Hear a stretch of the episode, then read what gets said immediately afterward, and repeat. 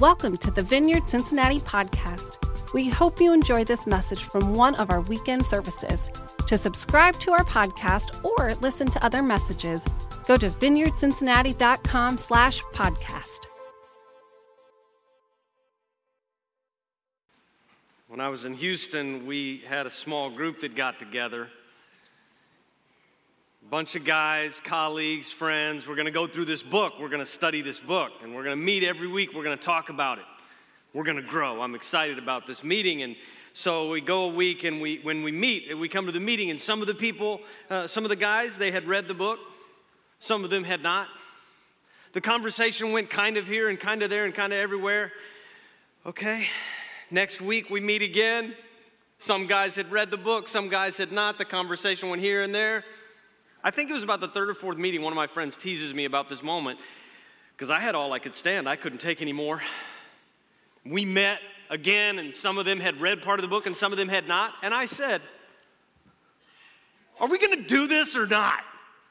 Now, my friend every now and then will text me because it's just part of who I am. I like change. I like move. I like to move. I like to grow. I rearrange furniture just for the heck of it, okay? So uh, that's a personality trait. Now, how many of you are not originally from Cincinnati? Not originally from Cincinnati, okay? So you know, you've learned since you got here that there's an east side and there's a west side. And that's, that says everything right there because when I say east side, it's silent. When I say west side, yeah!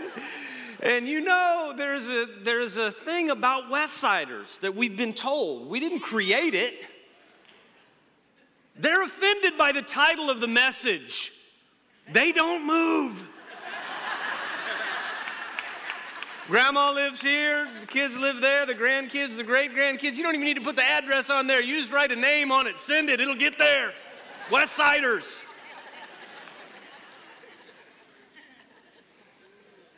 Don't send me emails.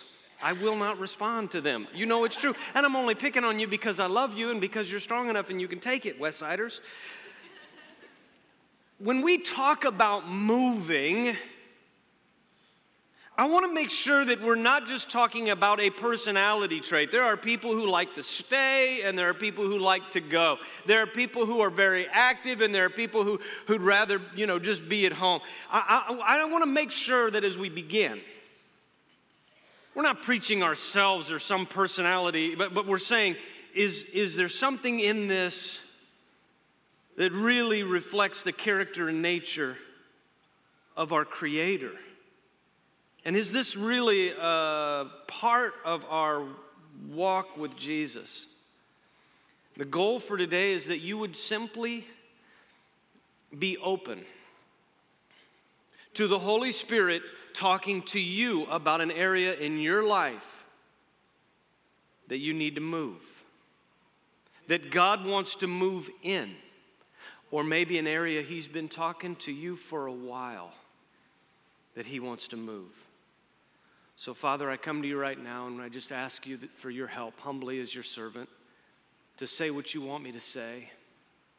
Father, the things that we hear from your word, those are the very things that we want to do. So, thank you that you're with us today. Thank you for your wonderful word. Thank you for your Holy Spirit. We're open to you. Speak to us and show us where you want to move, not only individually, but Lord, I believe you're speaking to us as a church this next hill that you want us to take. We want to do these things only uh, by your grace, with your favor, in your power and strength, and by trusting in you. So help us, Lord, we ask. In Jesus' name, amen. So we begin in a part of the scripture that is the beginning that if we don't have this part of the scripture, where, where scripture really could be divided, not just Old Testament and New Testament, could, but it could be divided in the first 11 chapters of Genesis and then everything thereafter. Because in Genesis chapter 12, there's a promise made to a man where God is going to create his people. And as God promises Abram that he's going to create his people, it's through that promise that we have Isaac and we have Jacob and we have Joseph and we have David and, and we even have Jesus Christ himself. Without this promise being fulfilled, without God uh, making this move and, and taking the initiative and talking to Abraham, we would not be here today. Genesis chapter 12, verses 1 and 2 says this The Lord said to Abraham, Abram, Go. Later, he would call him Abraham. The Lord said to Abram, Go from your country, your people, and your father's household to the land I will show you. I will make you into a great nation, and I will bless you, and I will make your name great, and you will be a blessing. There's something that we learn from God when we think about how He does what He does. He has His ways. And when we see His ways, we know something about His character and His nature. You have your ways, don't you? Oh, you have your morning routine. And if you're married, your spouse knows your ways, don't they? They know exactly how you chew your food right? You have your ways, and it says something about you. I've told you, you know, something personal, weird things about me. You have weird things too. You just don't have a microphone. We'd hear your weird stuff. I like a clean garage floor. Why did it get so silent? You already know I'm weird. And yesterday, when the weather was nice, you get the bike out and then you clean the garage. I have my ways uh, a little OCD in areas. It's okay. And if you know my ways, you know something about me. My point is that as you see what God does and how He does it, you learn about Him.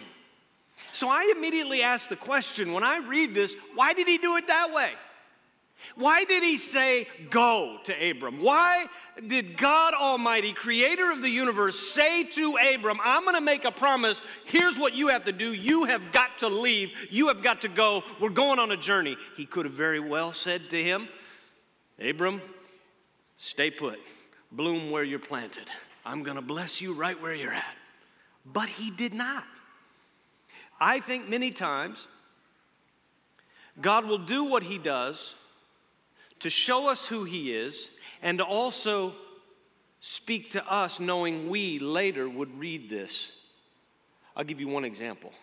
When the, when the children of Israel were brought out of Egypt, when they were brought out of Egypt, the last plague was that the death angel came and took the firstborn. You remember this last plague. But the death angel didn't go to the children of Israel's homes. Why? Because God told them to, to take the lamb, kill the lamb, and take the blood of that little lamb and put it over the doorpost. And you put the blood over the doorpost, and the death angel will pass over your house and you won't die. And then every time, every year thereafter, they celebrated what? The Passover. Why? Because God, through ritual, wanted to demonstrate and put on display who He is. I'm, I want you to have this meal and I want you to remember I'm a God who delivers. I'm a God who will deliver you from bondage. And we look forward to where He's saying, I'm a God who will deliver you from sin. I'm a God who will deliver you from death if you take the blood of the Lamb and put it on the doorpost. And then thousands of years later, I'm a God who will deliver you from death if you trust in my Son, who is the Lamb who takes away the sins of the world. You put his blood on the, on the cross, on the doorpost, as it were. He's saying something about who he is right now, but he was also pointing to us so we can look back and say, God is a delivering God. God is a God who keeps his promises. God is someone who is willing to give his one and only Son that if we believe in him, death has lost its sting in our life. We have eternal life through Jesus Christ, and all of that is seen in this one ritual, if you will, this one act of God. And he puts it on display so we'll know who he is. I'm making the case to say that the way that he called Abram says something about the way we should live for him today. There was a move Sorry, West Siders. There was a move that God wanted him. I, I, I want you to think about your walk with Jesus Christ and, and the idea of movement. Movement often means leaving something behind. Hmm. This is one of the reasons I struggled so mightily to give my life to Jesus. I don't know about you. Surrender didn't come natural to me. Because I, I knew that I was going to have to leave some stuff behind. Have you left some stuff behind to follow Jesus or not? I hope you have. I'm not going to have a show of hands to say how many much more stuff we got to leave behind. It's a feeling like, uh, thanks for being honest over here. God bless you. when we give our life to Christ, there's stuff that we leave behind. Sometimes there's friends that we leave behind. It happens. There are habits that you leave behind. Man, I struggled to surrender to God because I had this feeling, even as a young boy, that I had this weird idea about God. I didn't really know him and I was kind of afraid of him and I didn't know if he'd take care of me or provide for me or protect me, keep me safe. And then I had this weird feeling that he probably, he's probably gonna be real mean to me and he's gonna make me a preacher. You know? And uh, who wants to be a preacher? I mean, you think about it. I was sitting at uh, Dunkin' Donuts this past week and there were some guys that came in who were a part of a classic car deal. And they were driving all these classic cars from Florida up to Detroit. And I struck up a conversation with one of the guys, and really interesting uh, fellows, you know. And then he asked me what I did for a living. There's kind of that moment of truth as a pastor. Some, sometimes I'm not kidding. Sometimes I will say, I lead a large nonprofit down in Springdale. Because, listen, if you say you're a preacher, it kills the conversation. All of a sudden, they're like, oh, put a good word for me with the guy upstairs. You know, I'm like, that's not what it's like. And they stop cussing. I'd rather you honestly cuss than be a hypocrite and use clean words. Are we all right? Dang, be yourself. You're trying to act all holy. I know you're not holy. But I, you hear I'm a preacher, and then it all it changes everything. It changes the whole dynamic. So I'm sitting there in Dunkin' Donuts, and these guys come and sit with me, and we're just chatting it up and talking. And then the guy blows my cover. He says to his friends, Oh, it's good that you're sitting here. Yeah, he nudges me. It's good you're. These guys need a preacher in their life. I'm like, Well, there it went. and to talk about cars now, which was I really wanted to talk about, you know. Now they're going to be awkward. I'm going to be awkward. Who wants to be a preacher? Well, come to find out, I actually wanted to be a preacher. I didn't know that. I was afraid, but the creator of the universe knows what you need to leave behind and has greater things out in store for you than you could ever imagine. Since he made you and designed you and put you together, you think you know where you want to be in 10 years, but you may not know. This suits me all the way down to the ground. Absolutely thankful and love it, but I would have never thought that. God has plans for you, a future and a hope for you, a promise for you. And He knows you and knows exactly why He made you the way He designed you, the way He created you. When we give our life to Christ, there's stuff that we leave behind. We find out later it's all stuff that needs to be left behind. And there is something out ahead of you. Do you have this sense in your walk with Christ? There's always something more of Him that's out there. It's not that you've attained it, it's not that you have arrived. It's been great so far, but He gives this sense by His Holy Spirit. In your spirit, there's something more out there. That there's some things that we leave behind. Luke 9:62 says, "No one, having put his hand to the plow and looking back, is fit for the kingdom of God." We press forward in this upward call. It was Sodom and Gomorrah when they were leaving, when Lot's wife turned and looked back, and she turned into a pillar of salt. And you read the Bible and say, well, geez, she didn't deserve that. What's the deal there? I mean, she just looked back. No, it was a longing in her heart for what was. And God says, I've got something for you out in front. Your best days are ahead of you. In Christ Jesus, you could always confidently say, Your best days are out ahead of you. You can look back and you can give thanks, but you've got to move on. This is the nature and essence of following Jesus Christ. Look back, give thanks, but there's a new season ahead. It's always like that. See, movement is the way that God prepares us for more. He prepares us for more. God has more for you, more love that you don't yet know.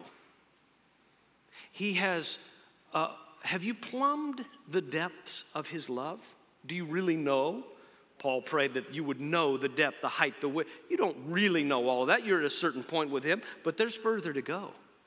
Do you know the depths of generosity? Or caring for other people. None of us would say, we read Matthew 5, 6, and 7. We haven't arrived there, but every day we're taking another step in Him and we're becoming more like Him and we're growing. And that's a wonderful, I mean, that's a beautiful thing about life. Nothing is worse than being stuck.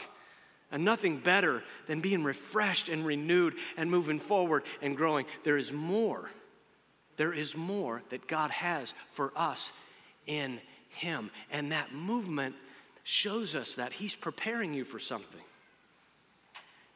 When you get prepared to do something, you know, it's interesting because when David, uh, we're all familiar with David and Goliath. But the way that David came after Goliath was he mentioned what he had already won before. God prepared me for this moment, for this giant. See, I was faced with a lion and I was faced with the lions, tigers, and bears, but I'm not scared anymore because God was with me then and He's going to be with me now. Isn't that your experience with Him? You go through something and He increases your faith and He gives you strength, and here comes another obstacle. But you look at that obstacle and you say, He delivered me from the bear, He delivered me from the lion and he's going to deliver me now. I remember for me personally, if you'll indulge me, when it was 1996, we had just gotten married, and uh, I felt like the Lord wanted me to, to teach this junior high uh, Sunday school class. I thought it was the devil. I didn't know if it was the devil or God that wanted me to do this. There was three kids in there. And none of them had any fun, and I didn't either. It was tough. And I quit the ministry that day. I wasn't even in ministry yet. But I felt the Spirit of God say, There's growing to be done here. If you don't do this, I have nothing else for you. You do this small thing, and we'll see. The first sermon I ever preached, I was filling in for a youth pastor. I was so scared. I was so nervous. There was 15 kids in the room. Man, I thought I was going to die. Yeah, I'm sure it was a terrible sermon. I said everything I knew in five minutes and then filled the rest with who knows what. Things haven't changed much, have they, over the years? Luke 16:10 says, Whoever can be trusted with very little can also be trusted with much. And whoever is dishonest with very little will also be dishonest with much. You are moving along with God, and He tests us in small things. Don't look for the big things. Don't look for big things. God's not in that big thing. He's in the small thing of being faithful today with Him, and He's preparing you for the next thing. That's, that's how we move with Him. He prepares us. You face what you're facing now, and it prepares you for what He has ahead. Aren't you glad He doesn't tell you every detail? You think you want every detail, but you don't. You couldn't handle all of the details. You couldn't handle to see the entire journey, so He gives it to you a piece at a time moving forward with faith is the essence of salvation. You talk about, what do you talk about when you talk about your relationship with Jesus? You talk about your walk, right? It, it, it infers movement. You're walking with Jesus. And he shows us this with Abram. I'm going to give you this promise, but you're going to have to leave where you are. He was in his 70s, and you're going to go on at least a 600 mile journey. But the journey actually went up along the Euphrates River and down by the Jordan and, and uh, the Fertile Crescent and was 1,100 miles. Now, Abram didn't know the details of that when God sent him, he didn't know where he was going. Aren't you glad you don't know all the details in your 70s, 1,100 mile journey? Tough terrain. He started off in Ur. I did a lot of uh, Bible research on this and found out do you know who was in Ur at that time? Ur, buddy. Okay. It has gotten absolutely no better since I was talking to 15 kids all those years ago. Er, buddy. Okay, sorry. He asked him to go on a walk. This is what Jesus is asking you to do to not know every detail, to not know exactly what's coming. Take my hand, come with me. You remember when uh, the rich young ruler comes up to Jesus? He was rich and he was young and he was wondering how to get in on this Jesus thing. The Bible says Jesus loved him, loved him, but he knew there was going to be a problem. He knew there was going to be a problem because in this rich young ruler, this he loved money. It's not just that he had money. There's not a problem with having money. There's a problem with money having you.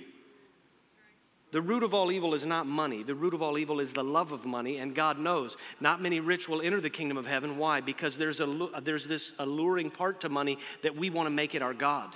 I want to stack it up and make sure, and it'll protect me and it'll provide for me. It'll be everything that God only wants to be in my life. So Jesus looks at this rich young ruler and he sees that in, the, in his very heart of hearts, the king of his life was money. So for this young ruler, he gave him something that he didn't ask anybody else to do. To this man, he said, Here's how you can get in on following me. You have to sell everything you have Sweep off all of that money that you have on the, on the very chair at the center of the throne of your life and let me sit on that throne. All of the safety and all of the, the feeling of love and protection and all of the worship that you give to money, wipe that all out. And can you imagine this young ruler? And Jesus said, Then, after you do that, come and follow me. How empty is that? I've, I've got barns filled with money that make me feel secure. And I've got this Jewish guy asking me in the Middle East, I'm pretty sure he was a carpenter, I, to follow him. Isn't this what Christianity feels like to you? You have the Savior of the world calling you. Give up everything else, trust in nothing else like you're going to trust in me. You seek me first, and all these things will be added to you, but they won't be on the throne of your life.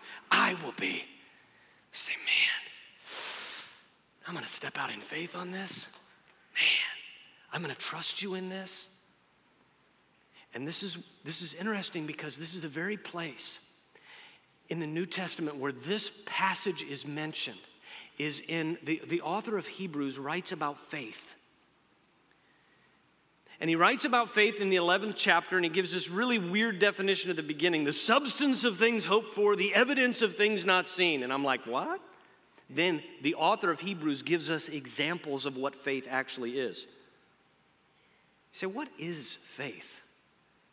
What, is, what actually is? So he says he goes through this list of uh, people that expressed faith. You want to know what faith is? Check out Noah. Before the rain had ever fallen, he had a word from God and he built a huge boat. Have you been to the Ark Encounter? It's a huge boat. How did he build it? By faith. Are you sure you want to know what faith is? Because then he goes on to say about, Ab- about Abraham, Hebrews 11 8, by faith Abraham, when called to go to a place he would later receive as his inheritance, obeyed and went. Everybody say, obeyed and went. Obeyed. That's faith. Even though, I hate this part. I love this part. I hate this part. Even though he did not know where he was going. How do you feel about faith now? You hear from God, you obey God, and you step out, and you don't know all of the details of where you're going. And this one guarantee I can give you you will have times where you fail. There's no perfect faith. Abraham is an example of faith, and the faith is the example of movement. He heard and he went, but even then he messed it up. He lied about his wife multiple times. You remember this? When they were afraid they weren't going to get pregnant, he slept with the maid. I mean, what could go wrong there? He didn't have perfect faith, and neither do you. Neither do I. We step out and trust God. And then here's the beautiful thing that happens with God's people. Even when you mess up, even when you make a mistake, you're saying, Lord, I'm trusting you. He works all things out together for the good to those who are called according to his purpose. He'll even take your mistakes and make them right.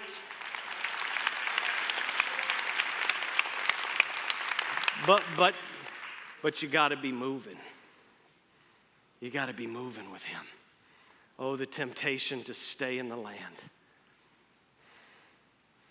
If I stay, I won't be hurt.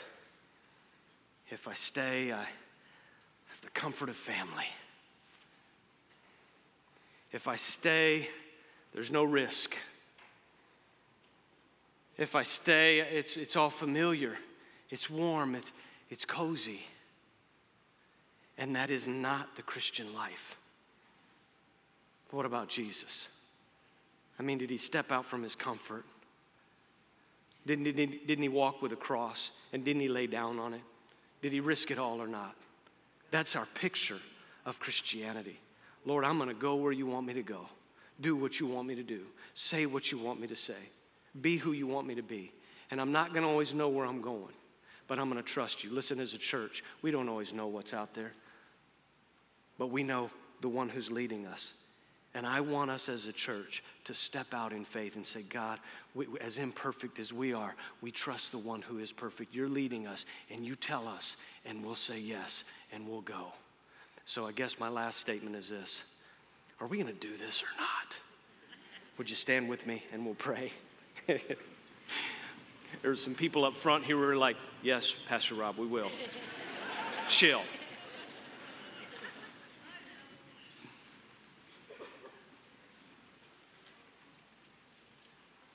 Remind you today if you're being water baptized, there's a class after the noon service. That's a great step of faith. Also, there's a prayer team across the front and communion. Uh, they'd love to pray with you if you need that before you go. The great thing about coming and getting prayers, then you, you, you know, you let the crowd kind of disperse and you don't have to fight that parking lot we're talking about. Let's pray. Father, we thank you for your word and your Holy Spirit, for prompting us in areas where you want us to move and have trust in you. Take a risk, step out of the boat. Lord, now you know with us that's never easy. I thank you, Father, that you know all the struggles of every single heart as we do this. And Lord, even in the slightest step that we take, you recognize it and take a step towards us. I pray that would be the experience of every person, no matter the step they take. Father, I pray for your people today that they would be blessed with the presence of your Holy Spirit in their homes. God, I pray that there would be love and joy and peace. And Lord, all through the week, that they'd have a sense of your wonderful uh, presence with them as they go. In Jesus' name we pray. Amen. God bless you. Have a great week. Thanks for listening. We hope you enjoyed this message. To subscribe to our podcast or listen to other messages, go to vineyardcincinnati.com slash podcast.